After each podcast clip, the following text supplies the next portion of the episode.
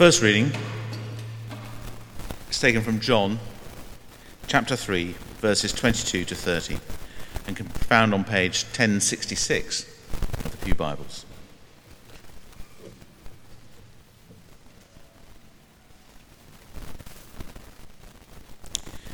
John the Baptist's testimony about Jesus.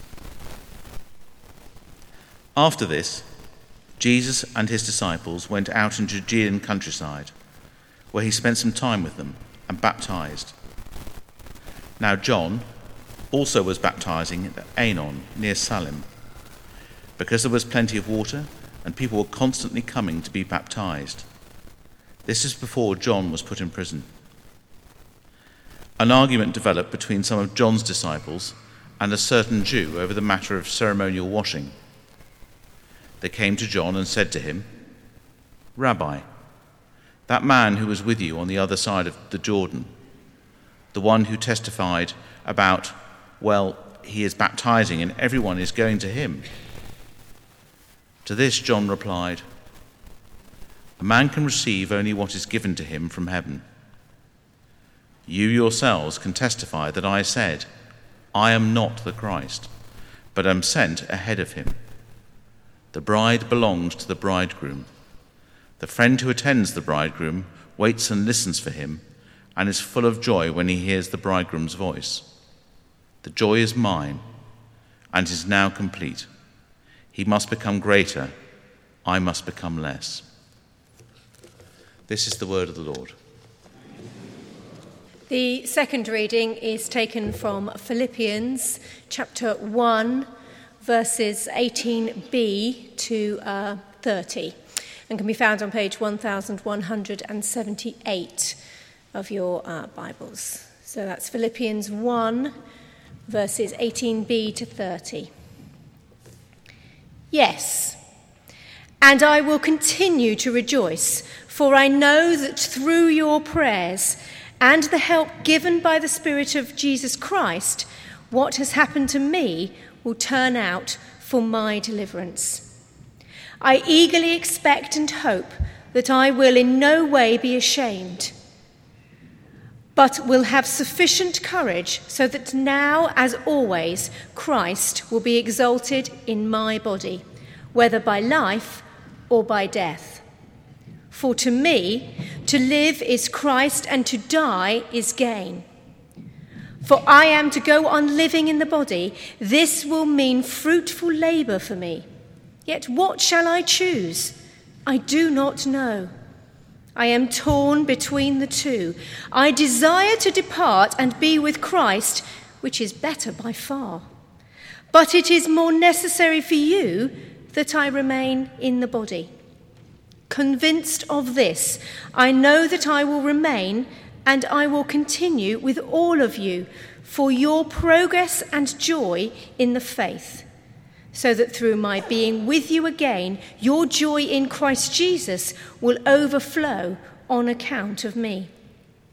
Whatever happens, conduct yourselves in a manner worthy of the gospel of Christ then, whether I come and see you or only hear about you in my absence, I will know that you stand firm in one spirit, contending as one man for the faith of the gospel, without being frightened in any way by those who oppose you. This is a sign to them that they will be destroyed, but that you will be saved, and that by God. For it, it, has been granted to you on behalf of Christ not only to believe on him, but also to suffer for him, since you are going through the same struggle you saw I had, and now hear that I still have. This is the word of the Lord. Morning, everybody. It'd be a tremendous encouragement to me if you would keep your Bibles open at Philippians chapter 1 as we dig into that together.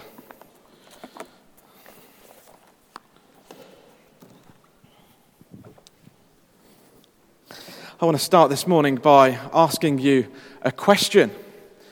What are you living for? What is the most important thing in your life? right now, today, right here, who is the most important person in your life? What is the one thing that if it were taken away from you, well, it would make life not worth living? Life would fall apart. Since the Apostle Paul, who wrote this letter, had become a Christian, everything had been taken away from him. He puts it like this in uh, 2 Corinthians I've been in prison frequently, I've been flogged severely, I've been exposed to death again and again. Five times I received the four, from the Jews 40 lashes minus one. Three times I was battered by rods. I've been pelted with stones to the point of death. Three times I was shipwrecked. I spent a night and a day in the open sea. There's been the constant threat of danger looming over my head. I've often gone without sleep. I've often gone without food. I've been cold and naked. Paul has been stripped of everything, uh, uh, f- f- everything from one time or another. So his home, his health, his friends, his loved ones, his freedom. And now he writes to the Philippians, and his freedom has been taken away once again. He's in chains, behind bars. So, for those of you here this morning thinking that Christianity is a psychological crutch to avoid the harsh realities of life or a way to get healthy and wealthy, then clearly the Apostle Paul must have been doing something wrong. I wonder if you found yourself on death row writing your last kind of will and testament to your friends and family, your loved ones, what would you say? What would you say to them if this was your last letter? Well, Paul says down in verse 18, he says, What does it matter? The important thing is that in every way, whether from false motives or true, Christ is preached. And because of this, I rejoice. And I will continue to rejoice for I know that through your prayers and the help given by the Spirit of Jesus Christ, what has happened to me will turn out for my salvation. I eagerly expect and hope that I will in no way be ashamed, but will have sufficient courage, so that now, as always, Christ will be exalted in my body, whether by life or by death. It's like all the things that consume our thinking the stuff that matters most of all to us cash, comfort, our career, sex, status, our security, fame, our family, and friendship, even life itself. Paul says, No, that's not the most important thing for me. That's not what I'm living for. Paul says, It's not cash, it's not comfort, it's not my career, but it's Christ. I'm living for Christ. And he's absolutely confident that if you live for Christ, you'll never be put to shame. Paul says in verse 21, it's a great verse. This is one to kind of have tattooed on your eyelids to remember. Uh, he says, For to me to live is Christ, and to die uh, is gain. All of Paul's eggs are in one basket, if you like, and Paul is living for Christ. And because Paul lives for Christ, everything that he goes through in life, everything that he endures, everything he experiences, serves to that end. It serves to advance the gospel uh, of Christ. Look at verse 12 uh, in chapter 1. I want you to know, brothers, that what has happened to me has really served to advance the gospel. As a result, it's become clear throughout the whole palace guard and to everyone else that I'm in chains for Christ. It's amazing, isn't it? Even Paul's chains have become his friends. His chains have helped to advance the gospel. Just imagine being kind of uh, shackled up to the Apostle Paul, probably one of the greatest evangelists who's ever walked the planet. That person's constantly going to hear about Jesus. He died and rose again. Do you know that? Jesus is amazing. Look what he's done. He's healed people, dead people came back to life. Jesus is the King, he's the King of glory. Those people that were shackled up to uh, to Paul would have constantly heard over and over and over again what the Lord Jesus Christ had done. And because of his chains, he's encouraging other Christians to defend the gospel and to preach about Christ all the more courageously, all the more fearlessly, all the more eagerly, and Christ is being preached, and Paul, he's rejoicing. So I think the application of this passage becomes quite clear to us at the start. Can we let go of some of those things that we're clinging to most tightly? Security, comfort, popularity, or whatever it else it is. And can we really say, like the Apostle Paul, for to me, to live is Christ, and to die, well, that's gain. The Apostle Paul had the constant threat of danger looming over his head. He had no idea when he was going to present his case before the emperor. Paul's immediate future was totally uncertain. He didn't know. But that's why Christ was more than a way of life to Paul. Christ was also a way of death. Paul says, For to me to live is Christ, because there's nothing that I value more, nothing on this world that I treasure greater than Him. And to die, well, that's gain, because I'm going to get to be with Christ forever. Well, that's incredible, isn't it? What a kind of mindset to have. It's, it's amazing to think like that. For if living for Christ, if that's what gives you the most uh, joy, not food or fitness or uh, family or pleasure or power or even uh, freedom from prison, if Christ is what gives you the most joy, well, then nothing at all can rob you of that joy. And the worst case scenario, your own death, well, actually, that's the best case scenario because you're going to be with Christ. And that's brilliant. Paul says, For me to live is Christ, and to die, well, that's gain. I feel like I've gone a bit echoey. Um, let me find the end of this rope. There is an end here somewhere. Okay.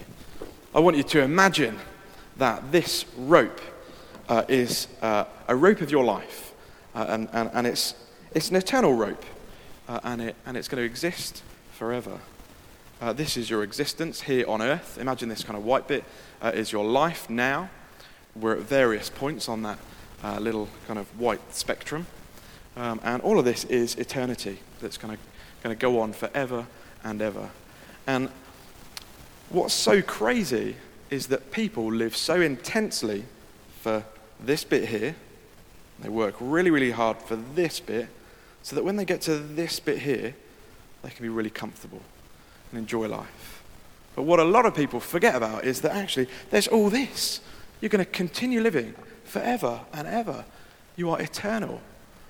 Uh, we're, we're eternal beings. So, what about all this? I wonder as we kind of peer onto the brink of all eternity, we stand there and just gaze a little peek over. What does this look like for you? What does that really look like? We've got millions and millions of years of lifetimes uh, to come.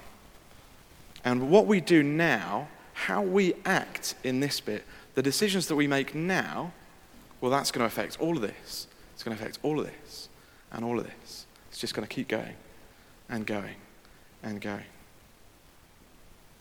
Paul says, St. Jude's Church, what we need to do is put on our eternity spectacles and have a good look uh, at the promises that God has made to us.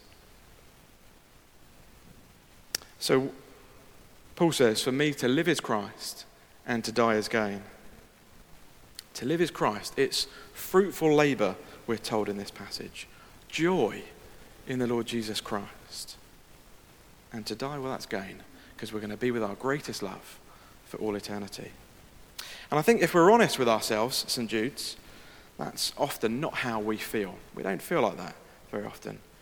Many of us would want to rewrite verse 21 and say something like, well, for me to live, that's finding the perfect partner. Uh, that's perhaps enjoying a satisfying career for a long time or uh, being respected by people around me. And to die, well, to die would mean to lose all of those things. For me to, to live is having the great career and 2.4 kids, uh, the pension plan, uh, the second home in the sun, and to die, well, it's to trade all that in for a small wooden box. But the Apostle Paul, he's keen to tell us that there is another way. But there is no way of living our life now that death will not entirely destroy. There's no way of living now that death will not completely destroy. Uh, Mel's granddad used to say to her, You can't take it with you. And that's true, isn't it? Nothing that we've got now we can take with us, except one thing. There's one way that we can live. There's one way we can live that death will not ruin. And that, that's to live for Christ. Because when we're living for Christ, and when death does catch up with us, that's brilliant, isn't it? Because we're going to be rewarded with the greatest joy.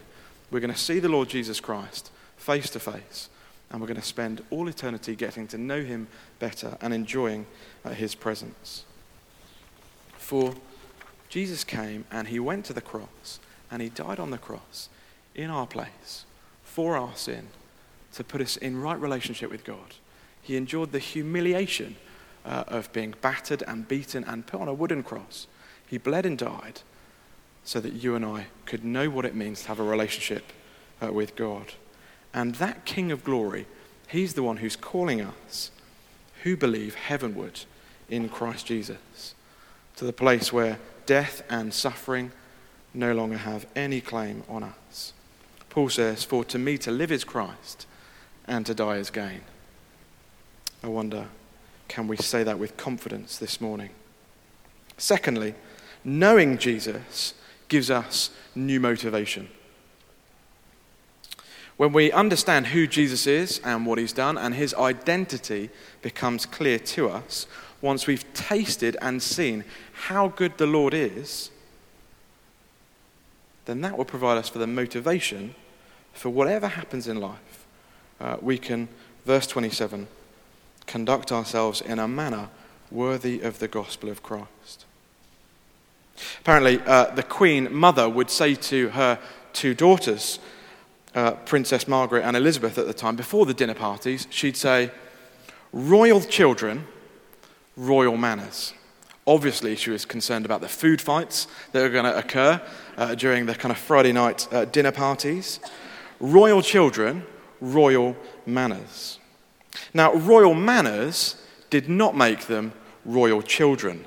They were royal children, so they needed to act like it, and they needed to, to, to live out what they already were. So, for the Christian here this morning, God has adopted you into his family. You've been welcomed into God's family. You are royal children. That's amazing. Now, as royal children, conduct yourselves in a life uh, uh, in a manner worthy of the gospel uh, of Jesus Christ. Verse 27. So, what does that look like, Paul? Can you help us out here?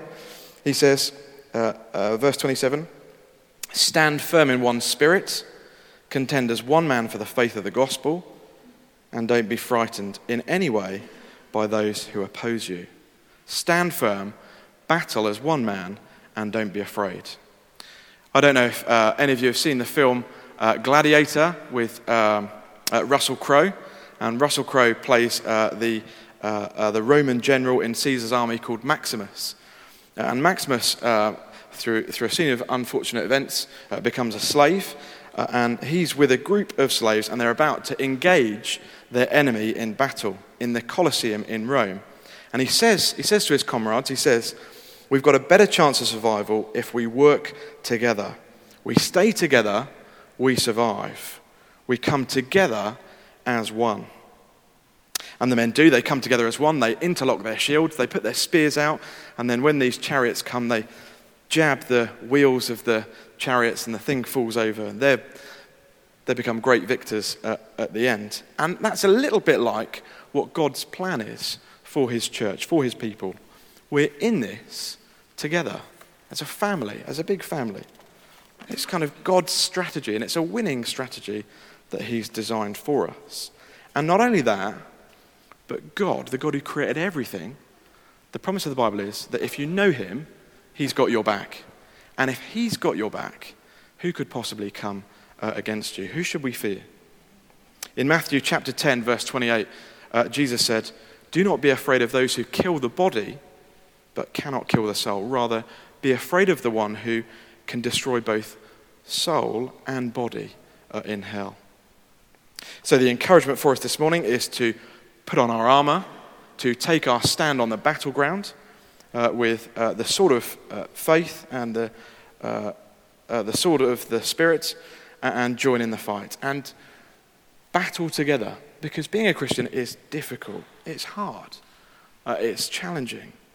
And that's why we're to keep coming back to church and keep encouraging each other and learning from God's word together so we can spur one another on in love and good deeds.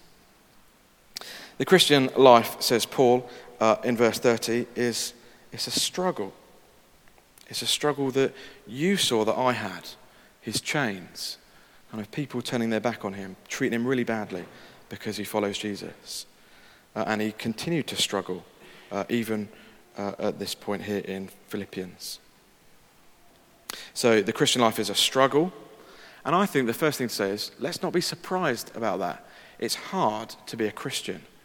And when suffering comes to you, particularly because you've made a stand for Jesus, don't think anything odd's happening to you. We're to be ready for it, we're to expect it. And I think in today's society, being a Christian is going to be quite challenging. And many people are going to come against us. Uh, many people are not going to like what we say. If we say that Jesus is the only way to God, that's going to upset people. That's going to get people's backs up. And there are many other things that the Christian faith says that's very exclusive. And if we stand on those promises, if we believe who Jesus is, and we say that to people, we may well experience persecution uh, and suffering. So the promise to the Christian is not a promise that life will go smoothly, but for a lot of the time it does, and that's amazing. But it says here in verse 29 um, that it's been granted to you on behalf of Christ not only to believe, but also to suffer for him. So it's been granted for us to believe and to suffer. And before any great revival in the church, before any big revival, suffering came. We don't need to look much further than the first century uh, and what happened uh, then. That's the pattern. It was the pattern for Jesus, it was the pattern for the disciples, and now we're seeing it's the pattern, uh, uh, the pattern for the Apostle Paul. Jesus said, If anyone would come after me, he must deny himself, take up his cross daily, and follow me. So we take up our cross daily and follow Jesus. And that's difficult, but with God's help, uh, we can do it. So, becoming a Christian is being prepared to walk the way of death every day uh, of our lives. Now, there's probably countless other places where we could uh, turn to. I'm just going to read a little bit from J.C. Ryle, the five English reformers, thinking about uh, at the start of the Anglican Church. And um, uh, this is uh, about a couple of bishops uh, called Hugh Latimer and Nicholas Ridley. and um, these, these two guys were were treated really badly because they were Christians, because they put their trust in Jesus. And they stood up because there was a lot of superstition uh, way back then. Um, when, when churches would happen, uh, uh, church wasn't done in the common tongue, so people couldn't understand what was being said. So these guys stood up and they said no uh, to a lot of these things uh, that the church was doing. And so they were um, executed for their faith. And I'm just going to read a little bit of this. Uh, it was, it was in uh, the north side of Oxford, in a ditch over against Balliol College. Um, and it was on the 16th of October in 1555. Ridley came first in a furred black gown, such as was he um, that, that the bishop was to wear. After him came Latimer in a poor Bristol frieze frock. I'm not too sure what that is. Doesn't sound very pleasant. I wouldn't like to wear one. Uh, all worn, and his buttoned cap and his handkerchief over his head and a long new shroud hanging over his hose down to his feet. I don't know what that is either, but I'm going to keep reading.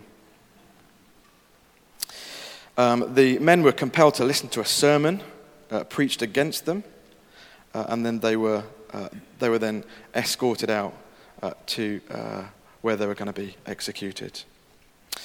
We read The smith took a chain of iron and fastened it about Ridley's and Latimer's middle to one stake. As the smith was knocking in a staple, Ridley took the chain in his hand and said to the smith, Good fellow, knock it in hard, for flesh will have its course. A bag of gunpowder was tied about the neck of each man. Faggots were piled all around them, and the horrible preparations were completed. Then they brought out a faggot kindled with fire and laid it down at Ridley's feet, to whom Latimer then spake in this manner Be of good comfort, Master Ridley, and play the man.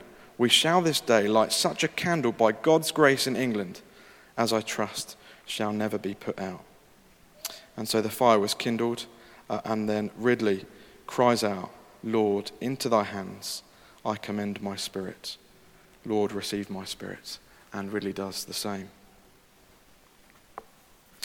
So there are lots of examples that we could go to to think about what it looks like to suffer for being a Christian. But here are two guys, right to the very point of their death, uh, they stood up and they were speaking about Jesus, and it cost them their lives. They were preaching about Jesus, contending for the gospel, standing firm together as one man. So the promise is not that life's going to go smoothly, but at times it does. But often there will be persecution, and we need to be ready for that.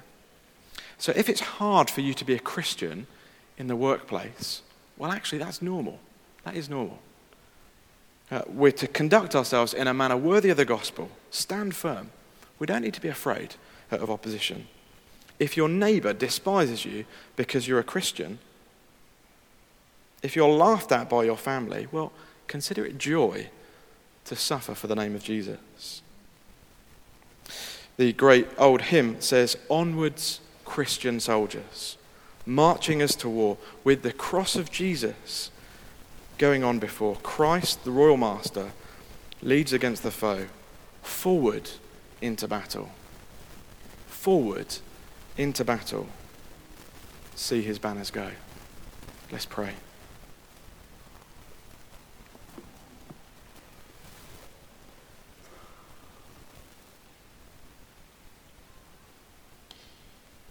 Lord God, we pray that St. Jude's would be a church that contends for the gospel, that stands firm on your word. Please help us to be like one man, united together, willing to make a stand.